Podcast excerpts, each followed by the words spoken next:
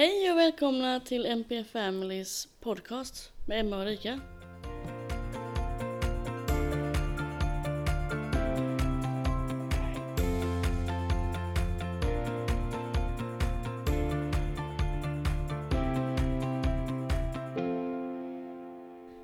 Så himla kul att spela in igen.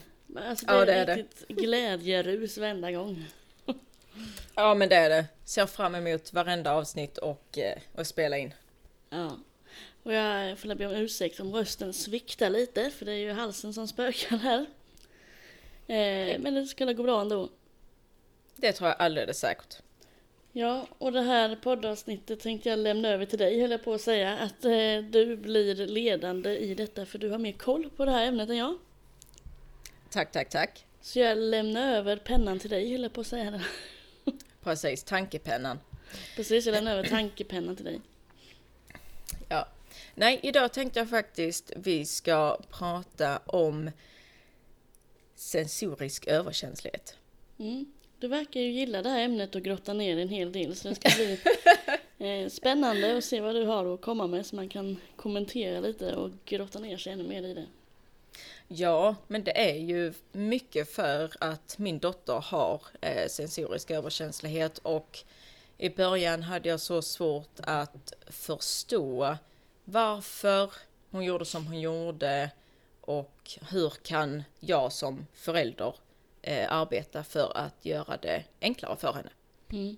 Jag tror att Liam är också väldigt eh, sensorisk överkänslig. Det är bara att jag inte fått ord på det Ja. någon gång. Jo, men det är ju det. Har man inte det rätta ordet för det så man, man ser ju vad det är barnen gör. Men förstår man inte riktigt varför man inte har något ord att koppla det till så blir det ju så mycket svårare att ja, men hitta eh, information eller hitta strategier eh, för att hjälpa barnet. Mm. Precis. Så eh, vad är sensorisk överkänslighet? Jag tänkte att vi ska först bara benämna lite olika begrepp som vi ska prata om i den här podden. Mm. Börjar min, min röst svikta lite med känner jag. Ja, jag träffade dig igår så det kanske hoppat över till dig nu. Ja, precis. Vi ska ta och lyfta sensoriska stimuli, sensorisk överkänslighet, sensorisk integration, hypersensitivitet och hyposensitivitet. Det var fina ord du. Ja, visst är det. Mm. Nej, men jag tänkte att, men vad är då sensoriska stimuli? Och den som lever med sensorisk känslighet, det är ju att de har förstärkta eller försvagade reaktioner på sensoriska stimuli. Mm. Och det är ju antingen om det är ett eller om det är flera, och det är våra sinnen. Mm. Ljud, ljus, smak, lukt eh, och då eh, den fysiska beröring. Mm.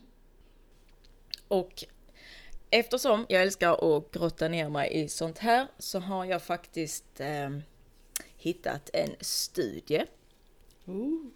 Jajamän. Låt mig gissa, det är en amerikansk studie. Eh, jajamän, det är det. Och som många vet via mina sociala kanaler så arbetar jag mycket med amerikanska studier. Mm. Vi måste ju ta ett studiebesök där någonstans någon gång alltså, och se och jämföra och se vad de har att komma med. Ja, ja det hade, hade varit jättehäftigt faktiskt. Ja, det är synd att den är så otroligt värdelös på engelska. Jag kan tolka till dig. Mm. Jag får sitta där och hålla med bara, mm, jag fattar precis. Ja, ja, mm. Ja, men att för att då återgå till den här studien och det är då sensorisk överkänslighet vid autism.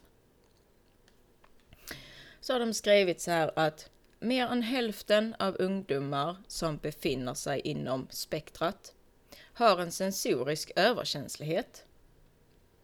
Men lite är känt om den neurobiologiska grunden för sensorisk överkänslighet. Och sen pratar de mycket om att för att kunna sätta in rätt insatser så krävs en förståelse för vad det beror på. Mm. Om det är på grund av en initial förhöjd sensorisk respons eller ett underskott i regleringen av känslomässiga reaktioner på stimuli. Och då har de kommit fram, det är en grupp amerikanska forskare som mellan mars 2012 eh, och februari 2014 undersökt barn och ungdomar inom spektrat och sensorisk överkänslighet mot beröring eller ljud. Mm. Studien gjordes på 19 personer med autism i åldrarna 9 till 17. Deltagarna undersöktes i magnetkamera när de utsattes för ljud eh, från en bullrig stadsmiljö och beröring av armen med ett kliande tyg. Mm. Och forskarna Låter kom... väldigt obehagligt. Ja, jag, när jag läste det så tänkte jag bara nej, det hade jag inte velat vara med om. Nej, inte jag heller. Men att forskarna då har eh, kom fram till att deltagarna med en sensorisk överkänslighet, lyssna på detta, mm. Har ökad aktivitet i delar av hjärnan som tar emot smärtsignaler mm. och den del av hjärnan som är central för bland annat oro, obehag och rädsla. Mm. Ju mer besvär med sensorisk överkänslighet, desto mer aktivitet är det i hjärnan. Mm. Aktiviteten ökade om de utsattes för ljud och beröring på samma gång. Vilket kan betyda att man är man extra känslig för beröring under tiden man är i en stimmig miljö.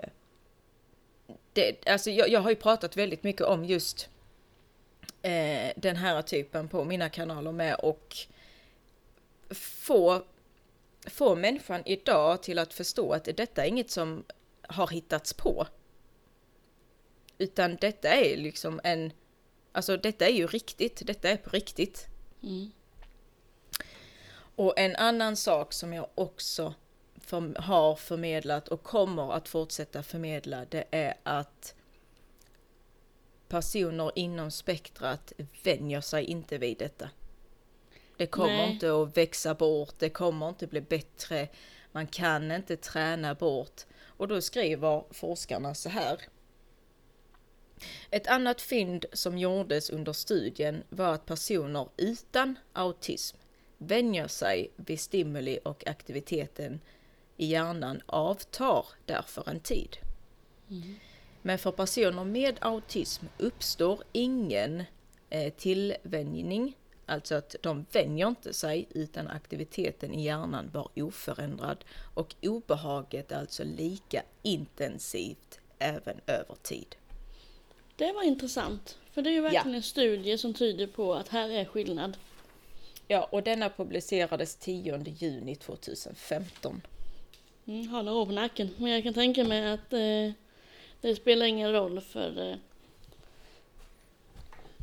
det är detsamma idag. Man har inte kommit fram till något annat. Men eh, vad är symptomen, eller man ska säga, för Andrea på det här? Uh, på vilket hon... sätt är hon sensorisk överkänslig och hur visar hon det och vad gör hon då? Hon har eh, under tid blivit bättre att visa det eh, och bättre att arbeta med sig själv. Men mm. till exempel i början så klarade hon inte av att eh, Ja men du vet den här typiska beröringen för hon tycker inte, hon vill gärna kramas utifrån hennes villkor. Mm. Eh, hon kunde ligga i min famn men jag mm. fick inte hålla om henne utan hon skulle bara ligga vid mig. Mm. När det kommer till ljud, eh, hon väldigt tidigt så höll hon båda händerna för öronen, markerade väldigt eh, kraftigt för omgivningen att detta är jättejobbigt. Eh, solglasögon till exempel hade hon väldigt ofta eller så hade hon en keps som hon drog ner för ljuset. Mm. Eh, smak och lukt till exempel. Eh, det har hon ju väldigt svårt med idag och markerar liksom ändå väldigt tydligt att detta äter inte jag. Eh, kan påpeka att det luktar. Eh, så att idag så har hon ju enklare att berätta eh, att det är jobbigt och ofta så är det ju att hon hon bryter ihop, gråter och skriker och blir väldigt ledsen eh, av sånt här. Mm. Alltså Liam vill inte ha hörselkåpor på sig. Nej. Han eh, har aldrig markerat så för öronen någon gång. Jag har aldrig märkt av att han är känslig för ljud. Mm. För han har aldrig visat det. Däremot så håller Vilma för öronen när det är för mycket ljud och vill att Mm. man ska sänka. Även Viktor. Ja, så kom Viktor in på ett litet hörn där. Ja. Eh, och nu pratar ju inte Liam med ord så jag vet inte om det är lukt eller konsistens eller smak som är jobbigt för honom. Mm. Men han har ju inte sådana jätteproblem med eh, maten längre. Däremot så har han börjat lukta på saker och ting. Det gjorde han Mm. också förr. Men han har börjat med det igen. Kan lukta på människor, deras hår, hur, Mm. hur maten luktar, hur eh, möbler luktat Mm. och allt sånt. Men Men, han gör ju- smakar inte på saker längre. Det gjorde han förut. Då tog han alla föremål, både mat och föremål och sånt och tog det mot läpparna för att känna hur det kändes. Jag kan tänka mig att det är sensorisk överkänslighet kanske. Eh, Det gör ju Andrea med alltid gjort och gör fortfarande. Eh, Ska ju lukta på, alltså lukta, kan ju typ en leksak och lukta eller luktar på, ja, personer i sin närhet, luktar på mat, luktar på drickan. Mm. Eh, förr så var det mer att hon tog saken, nu så kan hon innan hon ska dricka eller äta så säger hon att hon vill lukta. Mm. Eh, så att eh, absolut har det med det att göra. Däremot så behöver han ju skärma av ofta med Mm. paddan. Eh, och det är ju vid matsituationen och efter fritids och skola. Och efter en aktivitet. Kommer in mycket folk här då blir det antagligen för mycket Ja men av eh, ljud och eh, människor och allt därtill. Och då går han in på sitt rum eller någon annanstans. Mm. Och väntar tills vi går därifrån. Då kommer han. Ja. Brukar Andrea med ja. Mm. Ja, vad har Nej, du för det- spännande det- att delge? Ja, nej det är väldigt intressant. Och sen just det här och det som jag verkligen Åh, blev så wow. Alltså detta har ju Ja men det fler behöver förstå detta. Mm. Och det är att Jag måste bara flika in här när det Ja. gäller mössa och keps i skolan. Ja. För förr var det ju verkligen eh, absolut nej till mössa Mm. och keps i skolan. Jag Ja. tänker på de som verkligen hade behövt det. För mössa och keps är ju ett sätt att skärma av, särskilt keps. Mm, Och skärmar man av, man dämpar ljudnivån, man kan fokusera och sortera ut alla intryck. Tänk om det hade funnits i skolan förr också att eh, nej, jag behöver faktiskt det här för att fungera i klassrummet. Nej, ta av dig mössan eller kepsen. För det betyder ohyfs att ha det på sig. precis. Men egentligen så handlar det inte om ohyfs utan bara att man vill fungera. Det är ju deras strategi. Ja, precis. Och jag anser att det bör räknas som en anpassning. Men sen, sen tror jag de tänker lite så med att ja men ska de barnen ha det då vill ju de andra barnen också ha det. Att det ska vara lika överallt. jag blir galen. precis. Personcentrerat, tack. Ja, men lite så. Men det är ju lite det här att ständigt vistas i en miljö som inte tar hänsyn till individens känsliga sinnen påverkar personens beteende och lyssna på detta och skapar kronisk stress Mm. hos personen. Individen skapar medvetna eller omedvetna strategier för att undvika sensorisk överbelastning. Mm. Och det är ju undvikande beteende, dra sig undan, eh, utbrott, självskadande, trötthet, illamående. Ja, och detta är ju, kan vara följder av en överbelastning av sinnesintryck. Mm. Men just det här eh, att det kan skapa kronisk stress.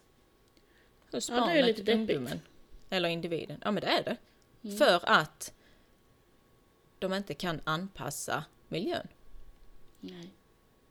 Och då, då, alltså, då blir det liksom att... Nej men alltså, jag... Mm. Jag, jag har jätte... jag vet inte riktigt hur jag ska förmedla och förmedla och förmedla hur viktigt det är att anpassa efter barnets behov. För jag menar detta, alltså kronisk stress. Ska våra barn få det med? Alltså förstår du lite hur jag tänker? Ja. Eh, hur tänker du med Andrea där? Tror du hon har eh, kronisk stress? Eh, alltså med tanke på hur hur liksom hon försöker. Hur skulle, hur skulle det uttrycka sig på henne i så fall? Ja, alltså det är ju... Ja, men jag tänker ju att det är ju de här... Alltså det vanliga hon, hon gör. Men jag tror ändå, hade hon haft mer det här kronisk stress Fast i sig, alltså sen är det ju lite det här med, med sömnen, med maten, alltså allting kan ju gå hand i hand också på grund av kronisk stress. Jag vet faktiskt mm. inte. Det är ju Nej. jättesvårt att liksom dela upp detta beror på detta liksom. Men, men jag tror där är nog ändå någonting som går hand i hand med alltihopa på en och samma gång. Ja, jag tänker att eh, när Lia mår bra så är han inte kroniskt stressad. Men är han inne i en dålig period då ser man ju på ögonen att nu är det inte bra. Ja. Nu är det kronisk stress och det kan ju ha med till exempel med rutinavbrott att göra när det är sommarlov istället för skola. Mm. Alltså det är som att hela kroppen bara skriker Vad ska jag göra nu liksom? Åt mina känslor och då blir det fel. Ja. Ja, det är... Eller under en högtid. Att det, det är ju väldigt eh, mycket överbelastning på sensorisk överkänslighet. Mm. Att träffa alla släktingar. Det är paket i massor. Det är en månad fylld med grejer som inte brukar hända. Det är julpynt, det är julbak, det är nissebrev, det är eh, ja. glögg. Det är eh, adventskalender och eh, massa annat som händer. Och förmodligen är alla mer stressade än vanligt. Det är liksom, julen är ju, måste ju vara ett bra exempel på det. Ja men precis. För efteråt är han ju så dränerad. Mm. På energi att man bara vill sitta vid, vid paddan eller bara sitta i soffan för att eh, eh förmår inte och orka mer än så. Nej, alltså det barnen har ju individer eh, har ju sina strategier men när, när strategierna inte riktigt funkar längre och när det blir den här överbelastningen så, så blir det ju jättejobbigt. Mm. Man känner ju verkligen igen sina barn i, eh, i allt det, det, det man mm. läser liksom. Mm. Sen tänkte jag vi ska ta och lyfta sensorisk integration sensorisk integration. Mm. Och det mm, hade jag mm. faktiskt inte riktigt eh, hört talas om eh, förrän jag grottade ner mig i detta såklart. Mm. Ja, spännande. Eh, och det är ju en term som används för att beskriva processer där hjärnan och kroppen bearbetar de sinnesintryck vi får. Det handlar även om att organisera och reagera på sinnesintryck på ett lämpligt sätt. Det lät lite komplicerat. Hjärnan och kroppen, de arbetar ihop. Mm. Har du något exempel på att ge där eller? Jag tänkte jag ska förklara lite vad sensoriska svårigheter innebär. Mm. Och sen så kommer det komma lite, eh, vad heter det, lite exempel. Mm. Kör på. Jajamän. Sensoriska svårigheter uppstår då sinnesintryck registreras och integreras annorlunda eller mindre bra. Sensorisk integrationssvårighet är ett begrepp som omfattar många olika typer av svårigheter. Det gemensamma är att det påverkar individens vardag. Mm. Att ha annorlunda sensoriska upplevelser eller att svårt ska säga, eller att, svårt, att ha svårt att hantera och sortera sinnesintryck kan leda till att individen har svårt att koncentrera sig eller att vara i samspel med andra. Och det är ju lite det här att våra barn kan ju inte sålla bort vad de vill ta till sig och inte. Nej, precis. Som till exempel Andrea, och där kommer ju hennes ljudkänslighet in, att hon kan ju inte... Hon hör ju allting på en och samma gång. Och hör, hör, hör ljud som inte många andra hör. Ja, det är ju om detaljseende där med och detsamma med, med ljud. De kan ju höra, sitta på en föreläsning men de kan inte höra vad läraren säger utan de tänker på alla andra ljud. En som håller på med kläderna, en som eh, med ventilationen låter fel. Precis. Sådana intryck som kommer in. Ja. Sånt som jag inte skulle bry mig överhuvudtaget om. Mm. Det jag bara skulle fokusera på läraren. Ja, och det är ju detta, det kan ju vara, alltså det blir ju förvirrande och det blir ju en belastning för barnet. Och Mm. därför, därför är det så viktigt att ha anpassning på rätt sätt. Och när jag pratade med och hade möte med vår arbetsterapeut som jobbar mycket med sensorisk överkänslighet och sensorisk input som vi kommer komma i senare avsnitt att tystnaden är så pass hög att den kan förvärra alltså den eh, sensoriska överkänsligheten för barnet. Och då Mm. tänkte jag för mig själv, vadå tystnaden? Tystnaden är väl inte hög? Så stod jag här i köket en morgon, inga barnen var vakna. Och så tänkte jag, här är helt tyst, det är ingen som är vaken, det är bara jag som är i köket.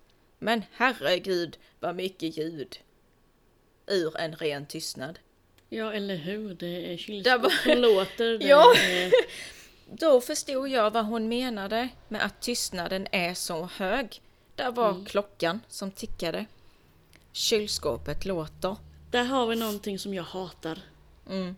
Jag kan säga att när jag ska sova, alltså jag får panik. Om det är en klocka som tickar. Alltså jag kommer ihåg så väl när jag låg inne i Lund med Liam när han gjorde sin, jag tror det var jag tror det bara var under en undersökning, en CT-undersökning han skulle göra. Eller whatever. Jag fick be personalen klättra upp på en steg och ta ner klockan för jag kunde inte koncentrera mig eller sova. Nej. Det ska vara tyst när jag sover och det ska vara mörkt och det ska vara kallt. Annars kan jag inte sova. Jag Ja. måste somna innan Viktor, annars kan jag inte somna för då lyssnar jag bara på snarket. Eller att han andas i örat på mig. Alltså jag hatar Ja. det. Men inte annat, bara när jag ska sova. Men just tickande ljud från klockan är det värsta jag vet. Jo men det är liksom, det blir så svart på vitt att oj, nu förstår jag verkligen vad det är hon menar. Mm. Ja, men Men att- där lyfter det någonting bra verkligen. Ja. För Att tystnaden är så pass ja. hög. Mm. jag håller verkligen med dig alltså. Och det är ju inget, det är ingenting som jag har tänkt på innan överhuvudtaget. Jag menar man går ju i sin, i sin hemmiljö liksom och ja, man blir ju lite blind där också, absolut. Men där fick jag ju verkligen till mig och jag tänkte bara, men herregud, hur många ljud är här inte på en och samma gång? Fast det ska vara en tystnad. Mm. Nej, det var rätt så. Där, där fick jag en tankeställare, absolut. Det förstår jag. Och då kan man ju bara tänka sig, ja men i skolan till exempel. Det ska ju vara så tyst, så tyst. Men där är alltid en klocka som tickar på ja, väggen. Usch, alltså. Jag minns det verkligen när jag gjorde matten på eh, lektionen i skolan. Alltså, det var Mm. den där tickande klockan. Jag kunde inte koncentrera mig riktigt.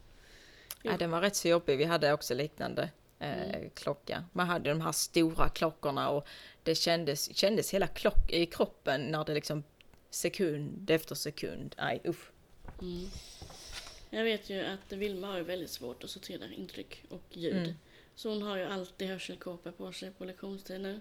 Mm. Inte alltid, men när det behövs jobbas i bänken. Då har hon det. För att sortera bort alla ljud. För hon hör allt. Jo, det är ju jätteviktigt att få den möjligheten, speciellt i skolan, att kunna använda hörselskydd. För att det är ju inget fel med att liksom ha hörselskydd för att få väck de här extra ljuden. För att det blir ju det blir jättejobbigt för barnen, för det vet jag Andrea har med hörselskydd när hon är i skolan, just för att få väck det hon inte behöver liksom höra. Mm. Så att eh, nej, usch ja, tystnaden är hög. Det har jag aldrig varit, jag har aldrig tänkt på det innan. Men det är den. Ja, jag tycker det var så bra det din, din Andrea sa där om att kan du dammsuga bort hjärnan, eller vad hon sa? Hon hade för mycket skräp i hjärnan så jag skulle dammsuga bort eller vad det var. Något sånt sa Mm. hon. Det tycker jag var fint sagt, för det är man ju medveten verkligen. Egentligen. Ja, det sätt. tror det är andra gången hon yttrade sig om hur det känns i hennes hjärna. Det jag tror det var, nej det var nog första gången hon sa det och sen så andra gången så var det någonting om att hon, vi skulle, ja, vi skulle öppna upp och ta väck eh, alla skruvar som fanns där. En skruvlös. Ja, så att jag vet inte om det är att där är liksom, ja men just att det där är för mycket ljud. Så att ja, hon, eh, väldigt märkligt sätt hon försökte formulera sig där. Men jag, den med dammsugaren är nog det bästa sättet hon har kunnat yttra sig på faktiskt. Ja, men det var, jag tyckte det var bra alltså. Så att ja, det är mycket att tänka på och mycket som vi fortfarande behöver lära. Det kan man säga. Ja. Mm. Men då tänkte jag vi ska gå in på hypersensitivitet och hyposensitivitet för det ingår ju i den här äh, sensorisk integration. Mm, jag kan tänka mig att det betyder högt och lågt. Precis. Som hyper är högt och hypo är Ja. lågt. Och det är precis det det gör. Ehm, då den sensoriska intrycken är mycket starka och ett barn reagerar överkänsligt på sinnesintryck är det frågan om en hypersensitivitet. Och hyposensitivitet det är en underkänslighet i något sinne och det gör ju då att barnet reagerar svagt på alla sinnesintryck och detta leder ju då till att barnet söker starka sensoriska intryck och behöver mycket mer sensorisk, sensorisk stimulans. Mm. Mm. Och återigen för att koppla till när vi var på barnhabiliteringen och den här eh, fantastiska arbetsterapeuten. För Andrea hon har ju rätt så mycket, där förstod jag att hon har ju mer sensoriska lekar än att leka. Hon liksom söker den här eh, stimulansen, de, den sensoriska intrycket, det söker hon hela tiden. Mm. Och det är till exempel som att gunga. Det är där hon liksom får mycket av sitt. Eh, Liam gungar också extremt mycket. Det var typ det Mm. enda han gjorde under sin förskoletid. Mm. Och det tänkte jag att det beror på, då har han koll på alla. Liksom, eftersom Ja. man, det är rätt högt upp. Man har koll på alla, man ser över alla, man ser vad som händer. Mm. Det tänkte jag att det berodde på det. Men då beror det på det istället. Ja. Han Och gungar nu- mycket, eh, idag också väldigt mycket men inte alls lika mycket som förr. Andrea hon älskar att gunga, det är liksom det, det hon gör. Det gör hon. Men om vi då ska ta och prata lite om hyper och hypo med, i de olika, eh, inom våra olika sinnen. Mm. Så gjorde jag en så här liten, eh, försökte göra en liten kartläggning eh, över Andrea då. Mm. Och det är ju att eh, ungefär 75% av våra sinnesintryck kommer via synen. Mm. Eh, och eh, synen ger oss information om färg, form och rörelse. Och på hypersensitivitet. Man ser små detaljer, ogillar mörker eller skarpt ljus, skräms av plötsliga ljus, eh, vänder blicken neråt, håller för ögon, blundar vid starkt ljus. Om man då kollar på hypo, alltså att man söker de här intrycken, så är det ju då att man tycker om och dras till ljus, ser intensivt på personer, gillar starka färger, reflexer till exempel, kan stryka med handen längs kanterna på saker, rör fingrarna framför ögonen. Sådana saker. Så där ser man ju verkligen skillnaden mellan hyper och hypo. Alltså Var att, det hypo du sa nyss? ja, att man Det är söker. verkligen Liam. Ja. Definitivt. Han stryker på saker hela tiden och han älskar starka färger verkar det som och han håller alltid för fingrarna vid ögonen. Och där har man då Andrea som är hyper. Varför blev det så här? Varför? ja, det, det har jag ingen studie på kan jag säga. Jag menar på alltså, om Liam då skulle ta sina fingrar vid, vid ögonen. Så bara, varför gör han det? Alltså, eh, Ja, jag alltså, vet, jag vet det, inte hur ja. jag skulle formulera mig där riktigt. Ja, nej, alltså det, ja. Det kan jag inte riktigt svara på. Men det har väl med just det här med, med synsinnet. Jag vet inte. Det kan jag dock inte svara på. Ja men det gör Liam väldigt mycket i alla fall. Ja. Jo, men om man då kollar på nästa som tillhör hörsel. Hörsel. Eh. Mm. Vad var det för fel på det? Nu ska vi se här. Kör på. Jag får ändra min dialekt när jag pratar. Nej, jag tycker det är underbart. Jaha, ja, ja. Hörsel.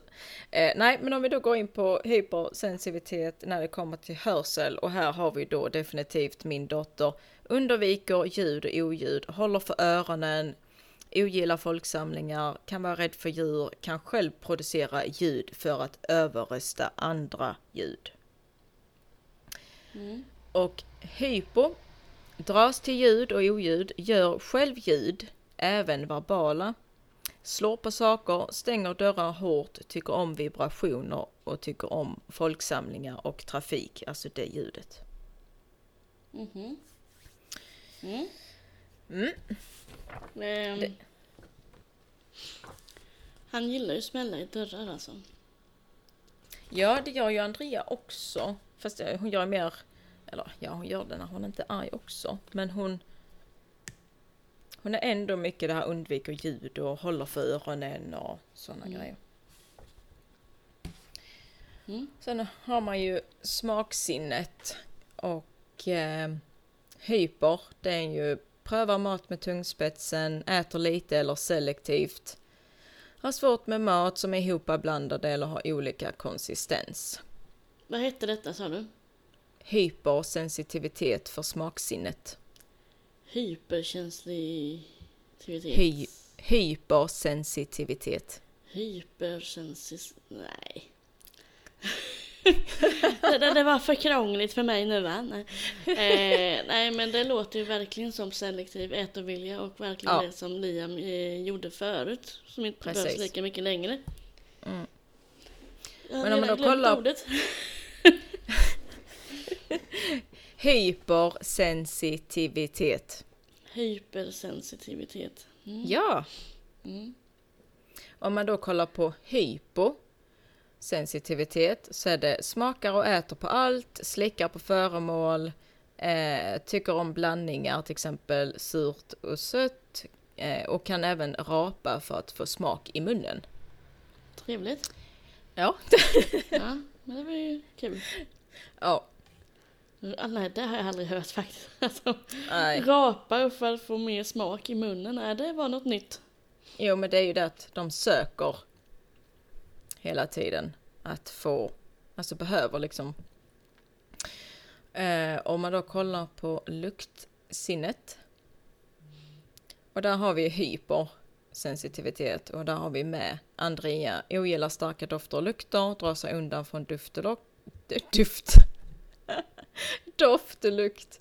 Svårigheter med besök, eh, WC-besök på grund av lukt, byter ogärna kläder och svårigheter med mat. Så du byter gärna kläder eller byter inte kläder?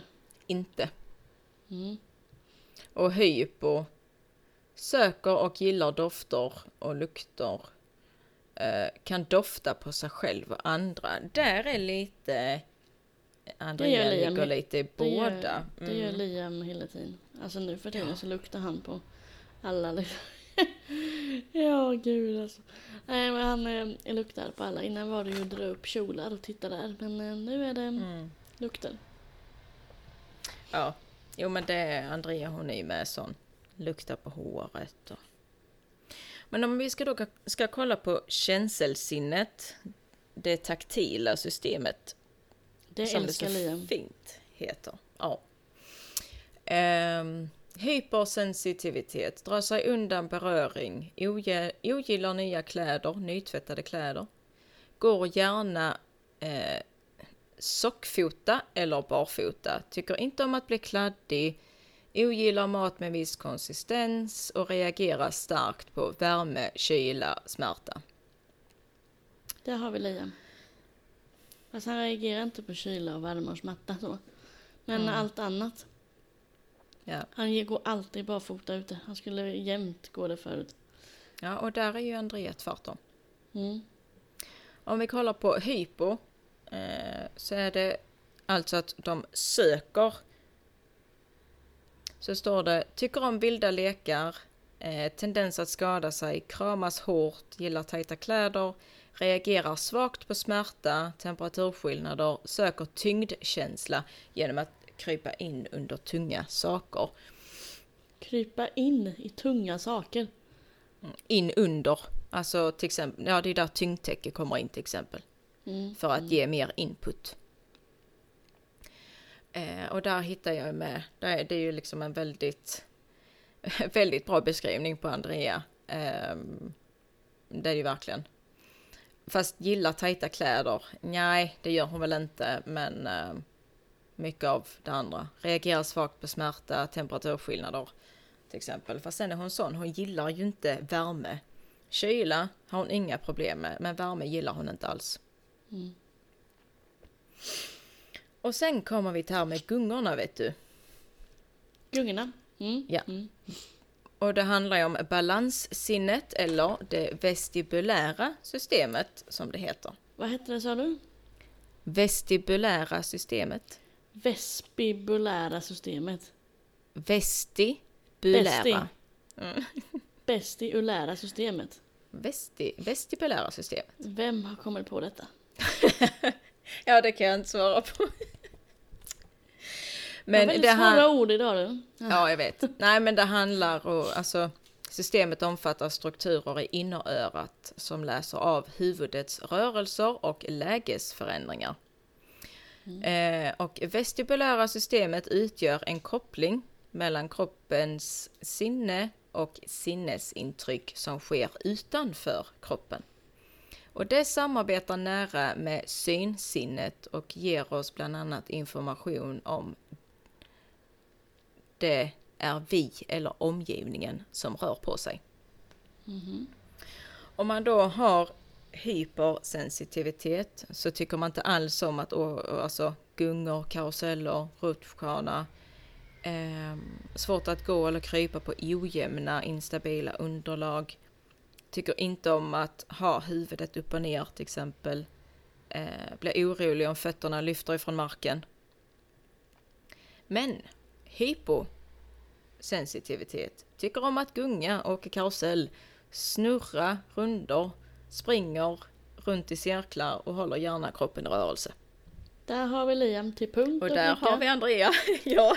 Han snurrar och snurrar och snurrar och en rutschkana snurrar, snurrar och snurrar lite till. ja.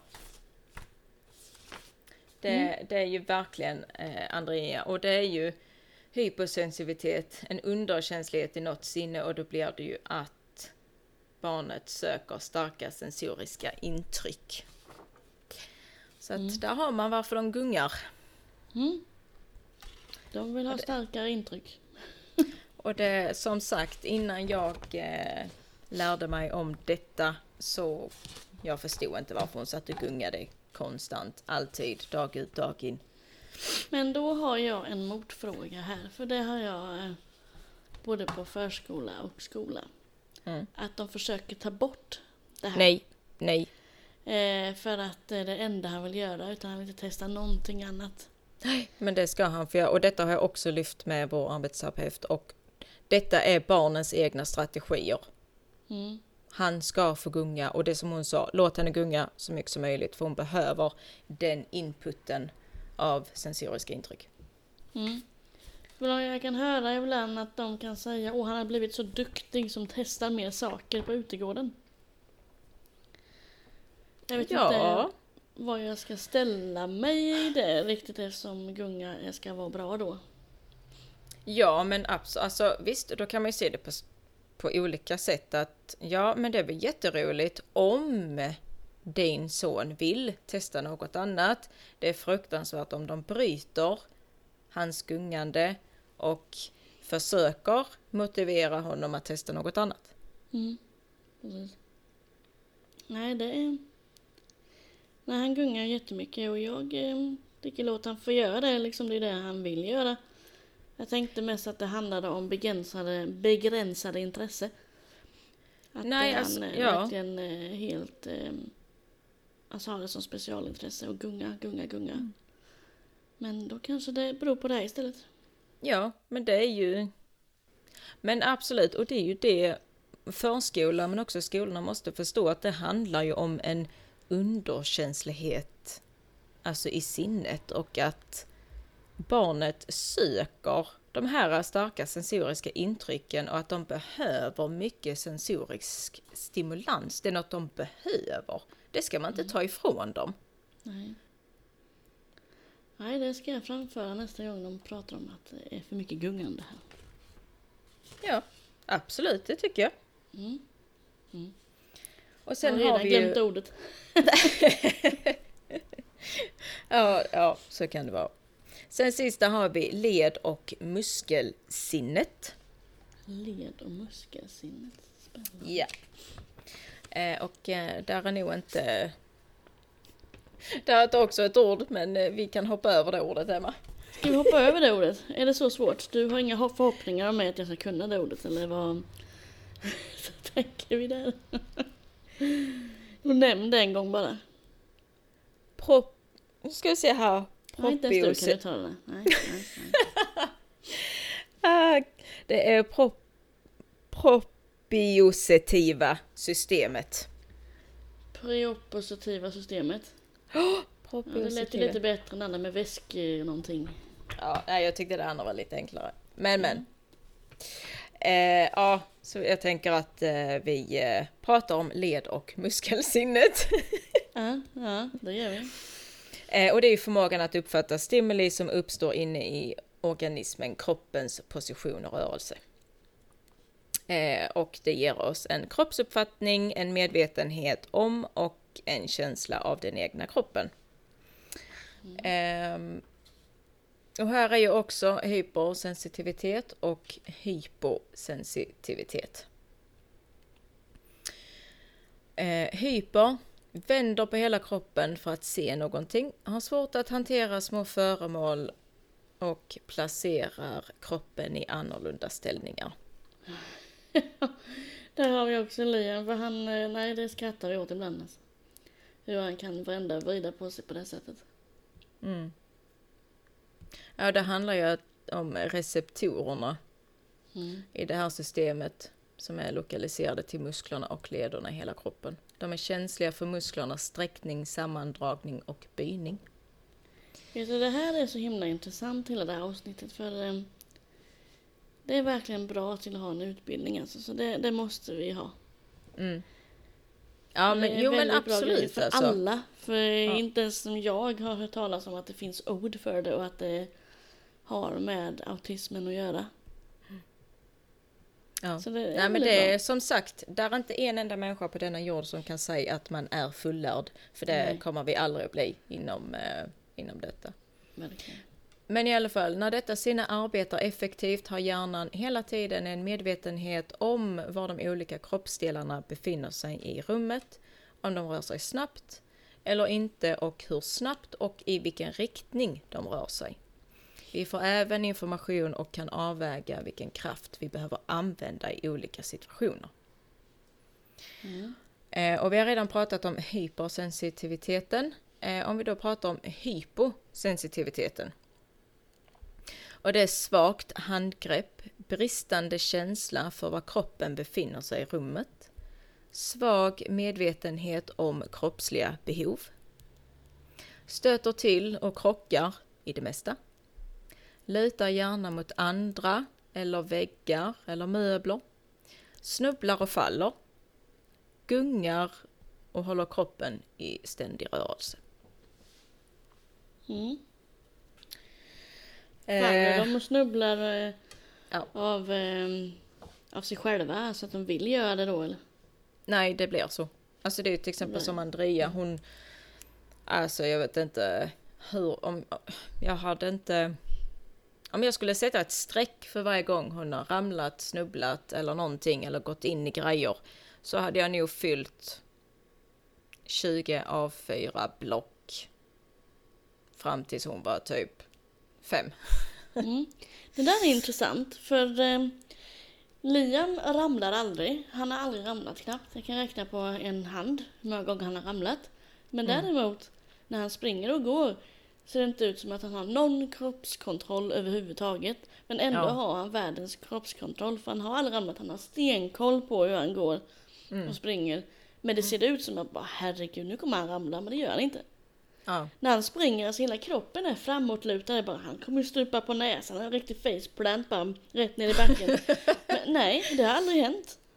Nej. Eh, däremot är Vilma otroligt eh, snubblig av sig. Mm. Hon kollar ju inte alls upp, det är så kul att studera det ibland. För eh, springer hon runt och leker och dansar och hoppar och, eh, i ett rum. Så Mm. ser man att hon har inte koll överhuvudtaget på vad hon gör med kroppen. Mm. Medan Liam har koll på exakt, eh, exakt allting. Men Mm. ändå ser det ut som att han ska ramla hela tiden. Det är Mm. otroligt spännande att studera det där alltså. Ja, nej det mina är ju tvärtom. Alltså det snubblar, ramlar, går in i grejer och har alltid gjort. Ehm, så att, eh, ja. Och just det att han- Andrea hon har börjat med någonting, hon, när hon ska springa då. För det, det är samma sak där, det ser ut som att och hon har noll kontroll och hon har ingen kontroll. så att det, det går liksom hand i hand. Men nu jag vet inte varför hon har börjat göra det, men när hon ska springa så lutar hon sig framåt och så har hon armarna rakt bak i typ 45 graders vinkel och så springer hon så. Ja men det kan ju Liam ge mig göra. Det är som en stork som springer. Eh, en fågel så. Eh, som är arg som springer med huvudet före, armarna bak och sen bara ho, den springer rakt fram. Ja, det, det ser så roligt ut. Ja, och jag vet inte varför hon gör det. Jag vet inte om det kanske ger någon... Kul. Ja, eh, ja precis. Jag vet inte alls varför. Men hon, hon skrattar ju jättemycket när hon gör det så att eh, där är Ja, ju det är säkert ju någonting. Han triggar Ja. sig själv. Ja, de är så härliga. ja det kan man Så att- säga. Så att alltså i de här sinnena, i våra sinnen, så är det ju så otroligt mycket att lära när det kommer till liksom sensorisk överkänslighet, men även hypersensitivitet och hyposensitivitet och få omvärlden till att förstå att har man en underkänslighet så leder det ju alltså till att barnet kommer att söka och behöver ha den här sensoriska stimulansen. Mm. Som, som i våra barns fall som älskar att gunga, de behöver gunga Mm. och att man ska låta dem göra det. Jag har två avsnitt nu till TikTok som jag vill ta upp. Ja, du det är det här med, att, här med att gunga och så är det här med mössa och keps i skolan. Hur det var förr och att det är... Ja, nej men det är, så, ja, det är ett väldigt bra lärorikt avsnitt detta. Inte för att jag har lagt namnen på hjärnan men jag har ändå förstått att det är en stor del av autismen som jag inte har undersökt, vilket är kul. Att det finns Mm. fler och fler bitar. Man tror att man har kollat upp allt, men den här biten hade jag inte koll på. Men det jag tycker är så häftigt. Eh, för att eh, som sagt, alltså amerikanska, amerikanska studier generellt har ju kommit så mycket längre än vad svenska studier har och just att man kan se att mer än hälften av ungdomar med autism bär denna överkänsligheten mot sensoriska intryck. Mm. Ja, jag tycker det... Har du översatt allt från engelska till svenska? Varför frågar du? Varför jag frågar är jag allmänt nyfiken. Jag har faktiskt, eh, Men det har jag ju sagt till dig, på min data, den går ju in och översätter direkt. Gud vad smidigt. Ja. Mm. Mm. Så, ehm, men hade jag behövt göra det så hade jag gjort. Ja men väldigt lärorikt avsnitt ändå. Mm. Jag Och hoppas sen, att eh, eh, våra lyssnare förstår vad jag har pratat om här. Ja, men så att det inte blir för precis. mycket information på samma gång. Men Men jag tror att det är tur, turen är ju det att man kan lyssna på detta avsnittet när som helst och hur många gånger som helst också. Mm. Eh, spara ner det och eh, ja, kanske till och med visa. ansiktet på lärarna och ehm, Ja men dela, dela det här avsnittet kanske till förskolepedagoger, pedagoger generellt, elevassistenter, lärare, ja mm, personer i er egna omgivning så att de förstår att sensorisk överkänslighet vid autism, att det faktiskt påverkar barnet, individen, eh, mer än vad man tror. Och har Ja, trott. alltså det är otroligt många bitar. Bara det här med klassrummet liksom. Mm. Där bör man ju verkligen ha koll på vad som är alla de här orden. det här med skär- avskärmning och ljud och hela den balletten och, Mm. eh, så här, och eh, även vid matbordet. om Lukt och smak och konsistens.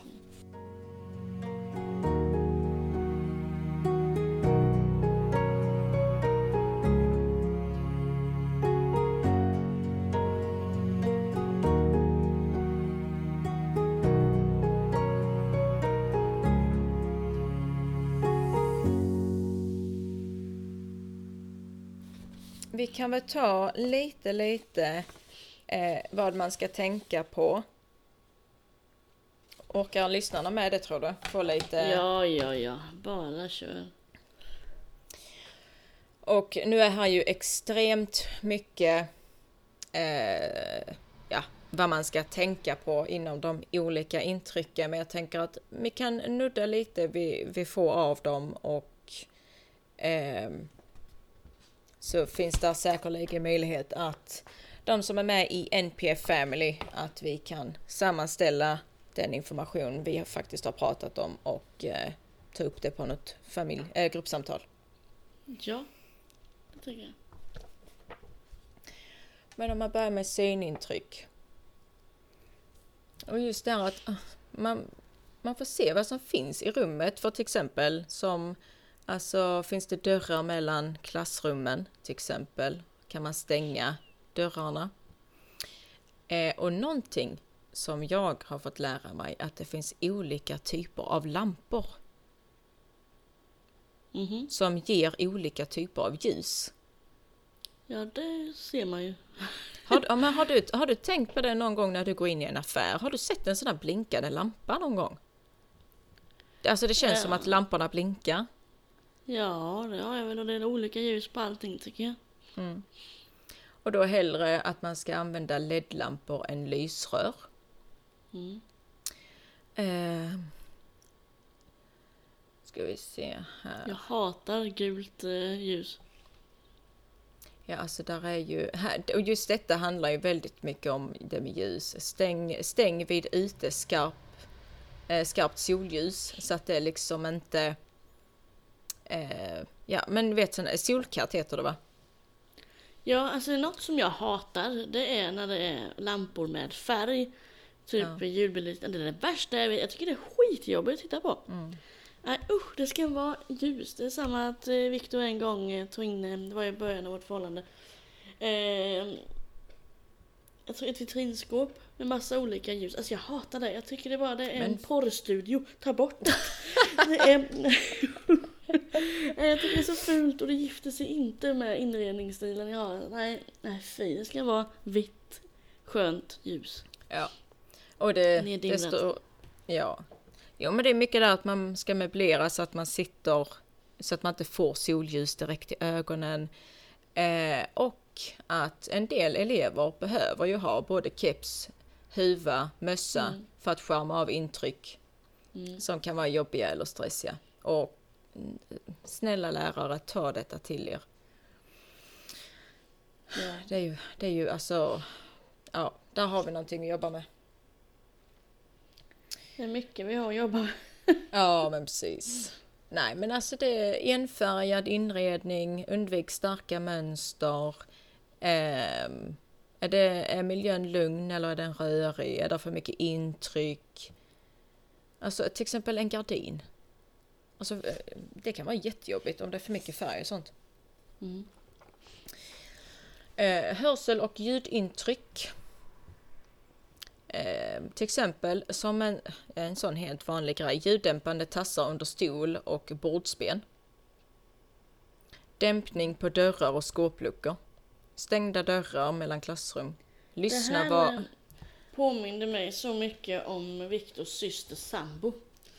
Mhm. För han har möbeltassar på, ta- på allting. Asså? Ja, alltså på varenda grej. Jag vet inte, han är nog mest pedantiskt förmodligen.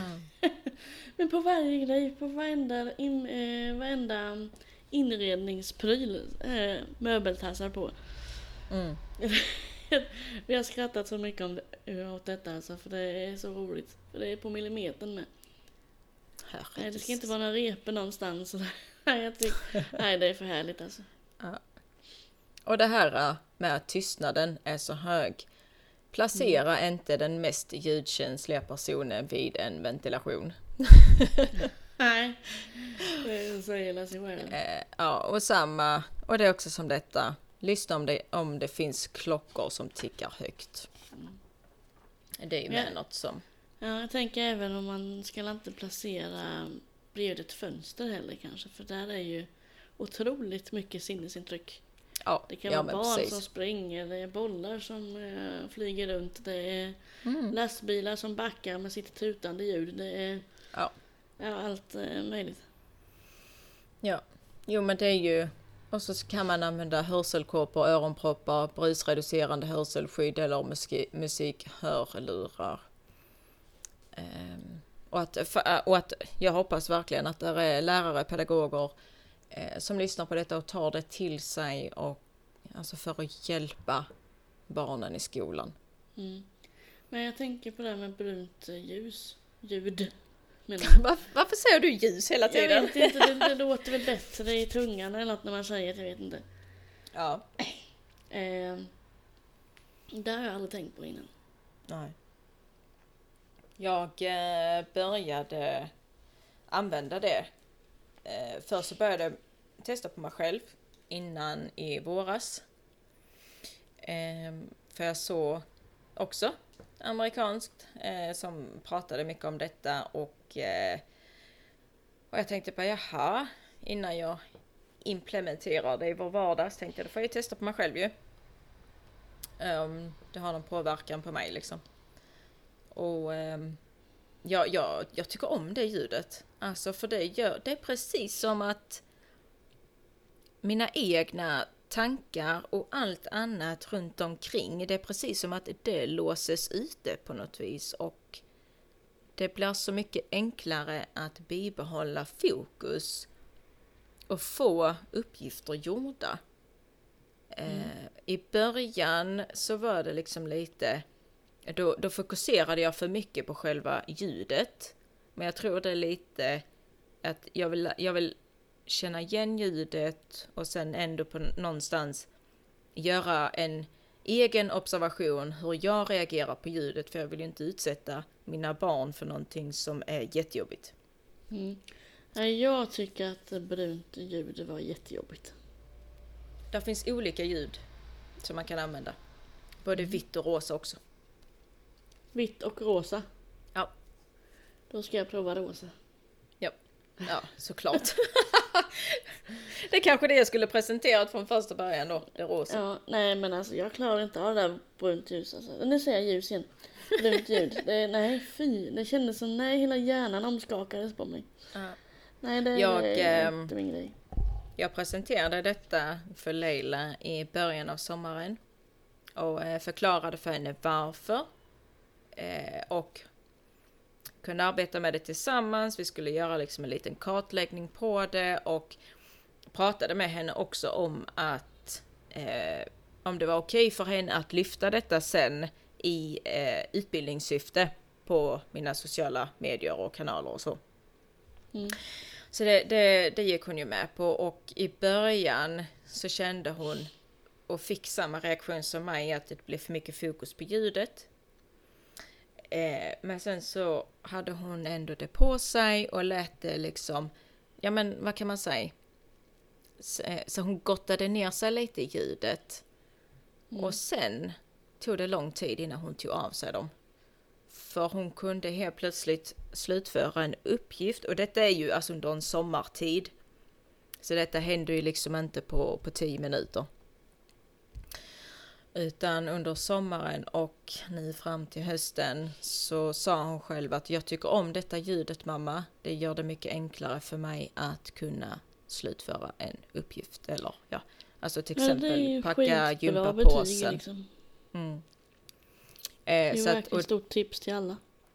Ja, eh, så att jag gav ju den informationen till lärarna och gav även utskriven material för brunt ljud men också då vitt och rosa eh, att jag försöker ju hjälpa de barnen jag kan för att hjälper detta mitt barn och även mig själv så förhoppningsvis kan jag hjälpa andra barn eh, och testa det här bruna ljudet. Alltså att de inte anställer dig, alltså det är ju konstigt. de har redan du, eh, specialpedagoger. Ju, ja men du gör ju bättre jobb än alla specialpedagoger som finns. Um, ja, jag ska inte yttra mig uh, om uh, specialpedagogerna på skolan så, men jag hjälper till med det jag kan och ger de tipsen jag kan. Uh, för att jag vill ju att mitt barn ska lyckas i skolan. Jag vill att hon ska liksom känna att wow mamma, idag lyckades jag sitta och göra detta och detta liksom. Eller att eller att jag kanske har fått ett annat barn till att kunna slutföra de två meningarna liksom. Alltså någonstans så känner jag att kan jag med detta lilla tipset hjälpa eller stötta lärarna i deras eh, process med att hitta nya inlärningssätt så absolut, då gör jag ju det. Alltså du skulle ha en, eller vi skulle ha en skitbra föreläsning om det här för det behövs. Särskilt i skolan hade vi behövt ja. en föreläsning om det här. Det håller jag med. Mm. Men ska vi gå tillbaka på smakintryck då? Mm, jag tänkte bara, nu är det färdigt tänkte jag. Nej. Nej, det var det inte. Nej. Men matsituation, och det vet vi ju alla att matsituationer är ju extremt utmanande. För väldigt många av våra barn. Men tänk på att snälla, tvinga aldrig ett barn att smaka på något som de har svårt med. Det tar jag upp väldigt mycket på TikTok. Att, eh, ja. Gällande mat. Låt dem vara. Ja. Och de någon... Äter... Ja. ja, fortsätt. Eh, låt dem äta vad de vill. Mm. Eh, ge det mat den vill ha. Är det spagetti och köttfärssås så ge det sju dagar i veckan om det är det de äter. Men precis. Och eh, låt dem äta med padda om de så behöver. Och, ja, det truga inte med mat för att eh, det, det blir inte bättre av det. Det blir snarare en tvärtom effekt. Det kanske gör så att ni inte mm. äter överhuvudtaget till slut. Utan bara acceptera att det är så. Acceptera att det är spaghetti som gäller alla dagar i veckan. Ja, precis. Det. Huvudsaken är att barnet äter. Mm. Och sen, sen tycker jag det, det är jätteviktigt att skolan och föräldrarna har ett samarbete och att skolan lyssnar på föräldrarna. Hur, hur äter barnet hemma? Vad kan vi göra här? Alltså att man har det samarbetet för att alltså alla är ju där för barnets bästa tänker jag. Mm. Um, så att tänka lite på det. Arbeta tillsammans och inte emot varandra. Luft, luktintryck då? Och det är ju, som vi alla vet var vi än är så är det ju extremt mycket dofter som vi inte kan göra någonting åt. Um, och det är, ju, det är ju jättesvårt i olika sammanhang att dämpa de här olika dofterna. Men matsal, toaletter eh, kan ju vara extremt jobbigt för barn att vistas i. Jag tänker ju bara på eh, sådana här medel som man har, du vet när man ska tvätta toaletten. Mm. Det gör jag ju. Jag gör ju alltid det när barnen har gått till skolan och jag är hemma. Då gör jag det direkt och sen efter jag städat så får jag ju öppna fönstret så att den lukten har försvunnit tills de kommer hem. Det är en intressant sak egentligen. För jag har ju alltid trott att eh, Liam avskyr toaletter av den anledningen att det påminner om sjukhusmiljö. För Mm. att det är vitt. Men tänk så är det så att det har med dofter att göra. Ja, det kan ju vara ju. Ja, eller både och. Eller så är Det- det, trauma. ja, det- jag vet inte. Men Det kan nog började- vara både och där. Ja, och jag tänker att eh, tänk så har man, är det på grund av det istället Mm. för det andra. Varför har man Mm. sådana problem med offentliga toaletter? För det har vi aldrig kunnat gå in i med honom. Inte nu heller. Nej. Eh, så det kanske har med det att göra. Också något intressant. Mm. Och sen har vi ju en av de sista och det är ju känsel, balans, led och muskelintryck. Mm. Eh, och förflyttningar och kösituationer kan ju vara utmanande. Eh, på grund av att någon omedveten kan röra vid personen som har svårt med beröring. Och detta alltså, jag vet om att det är svårt att minimera sådana här situationer. Eh, det vet jag själv om när Andrea hon skulle åka taxi och hon kom hit och chauffören sa att hon var jätteledsen. Då var det ju en flicka som hade råkat röra henne precis innan hon skulle gå in i taxin för att det var lite trångt. Och det hade ju, ja. Hon hade ju reagerat väldigt starkt på det här och blivit jätteledsen. Mm. Men något sånt, alltså. Jag menar det, för, för mig så tycker jag att det, det låter. Alltså låta eleven kanske vänta lite eller ge personen lite mer utrymme. Det kan ju inte vara så jättesvårt. Nej. Jag tänker på I rymden finns inga känslor. Har du sett den filmen?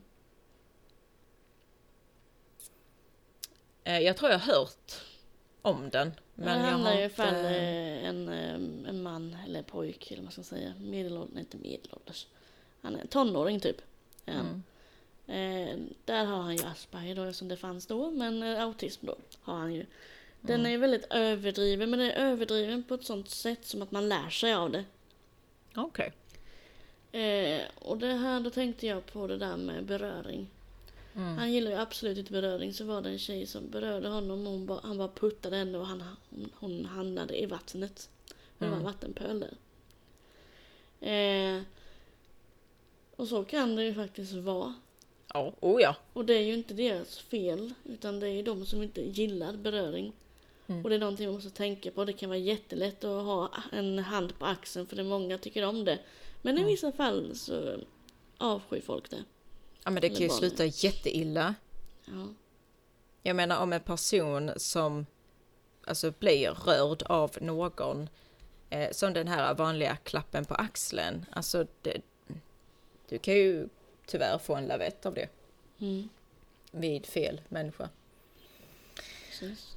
Så att Då, det, lär, då, det, då, då måste man ju verkligen lära sig sina misstag. Efter den lavetten då kan man aldrig röra någon mer i hela sitt liv. Nej men precis. Nej men det, det är jättejobbigt för eh, vissa individer med beröring och eh, det måste man respektera och acceptera och faktiskt backa. Mm. Ehm, och sen att ha, låta barnen, individen, ungdomen ha någonting i händerna Mm. att hålla på och pilla på. Ja det, det måste jag ändå hjälper. säga. Eh, Liam har ju varit väldigt stökig i taxin under våren. Mm. Han vände sig om väldigt ofta och kravlade sig ur bältet även i vår bil. Mm. Sen eh, man blir ju hemmablind, man tror man testar allting. Absolut. Sen pratade jag med barn här på ja, psykologen tror jag det var. Har du provat sensoriska leksaker? Mm. Säger de till mig. Ja, det har jag väl, men det är ju inte i bilen. Så prova det. Vi provade det. Inte någon gång sedan dess har han kravlat sig ur bältet eller vänt sig om, varken i vår bil eller i taxin. För han har alltid någonting att greja med med händerna. Jo men det är ju alltså fokusen, det blir lite enklare att hålla fokus. Ja, det tycker jag är rätt så coolt ändå. Att det kan krävas så lite Oh, ja. för att eh, det ska bli så. Jo men det är som du säger, man blir ju hemmablind. Mm. Så det är ett Ehm. tips till er som har eh, rastlösa barn i bilen. Prova Mm. sensoriska leksaker. Sen är här tips på lektioner med inslag av motoriska stunder, pausgympa. Och detta kommer vi också lyfta i ett annat avsnitt där vi kommer att prata om sensorisk input, vad vi som föräldrar eller skolan kan göra för barnen i eh, vardagen. Mm. Så att eh, det, det ska bli spännande och eh, spela in eh, det avsnittet. Det ska bli ännu mer intressant och spännande att se responsen på både detta avsnittet men också det andra. Ja, för nu har det ju dratt iväg lite så att säga och min eh, hals håller på att haverera. Men det Ja. har verkligen varit intressant där för jag har verkligen lärt mig massor. Ja, det, eh, jag har lärt mig så enormt mycket senaste tiden när jag har arbetat så, så nära den här arbetsterapeuten. Eh, Och vi kommer ha, jag tror det är möte i oktober eh, som vi har vårt andra möte och jag ser verkligen fram emot det för jag har så mycket positivt att berätta för henne när det kommer till vår träning här hemma med sensorisk input. Mm. Ja, Och det kommer jag, det kommer jag såklart dela med mig av både på mina sociala kanaler men också här i podden tänker jag. Ja, det är väldigt spännande. Mm. Vi kanske ska ta och runda av här så inte alla har somnat på stående fot. Eller så tyckte de det var så intressant så de har spetsat ögonen så otroligt. Ja, jag hoppas att eh, det, jag har tillfört någon eh, liten ny eh, kunskap. För innan jag eh, hade någon aning om detta så jag blev, jag blev väldigt eh, så här, wow eh, och har lärt mig enormt mycket om eh, sensorisk överkänslighet och våra sinnen, hur de arbetar och funkar. Mm. Ja, men eh, tack för att ni har lyssnat allihopa. Ja. Ända till slutet. Precis. får ni ha en eh, bra vecka. Ja. Och du med Puss och kram. Ha det så bra. Hej då!